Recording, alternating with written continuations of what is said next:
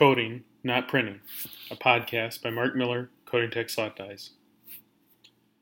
Whether you work in the battery industry, the packaging industry, or the publishing industry, you have come across these two words, coating and printing. For as different as they are, it is easy to confuse the technologies and the capabilities.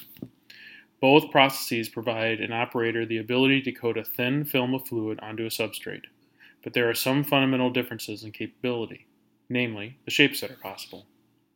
Printing technology provides the operator with the ability to produce any shape a computer can form on a screen and translate through a printhead. The images and pictures on a printed page are a good example.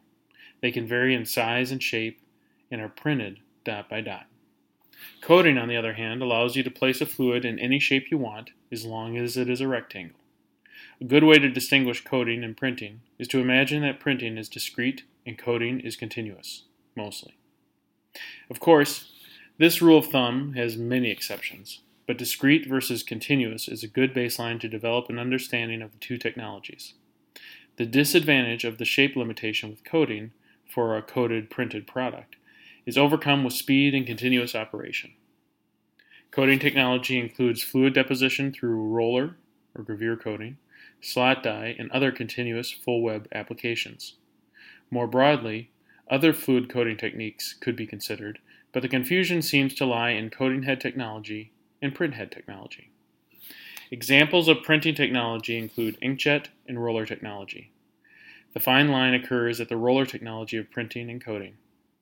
While I have already stated that coating is full web and continuous, techniques developed by operators and equipment suppliers alike have broadened the ability of coating heads to allow for intermittent coating and lanes of coating.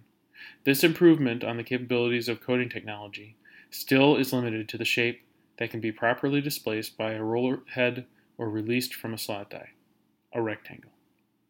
Why is this difference important to the world of printed and coated products? Let's take the RFID market.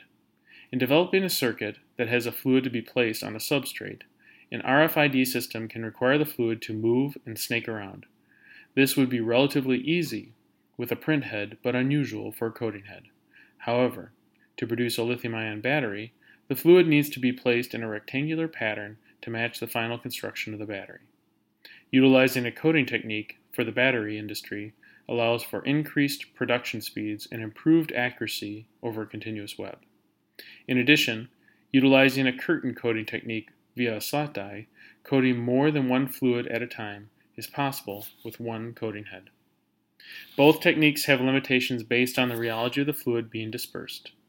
In many cases, the rheology dictates the method and not the other way around. This chemical dependence forces an engineer to be aware of a wide variety of techniques and capabilities to solve the process problem. As you can see, printing and coating both have advantages and disadvantages. The key is matching the application correctly with the system best suited for the fluid placement.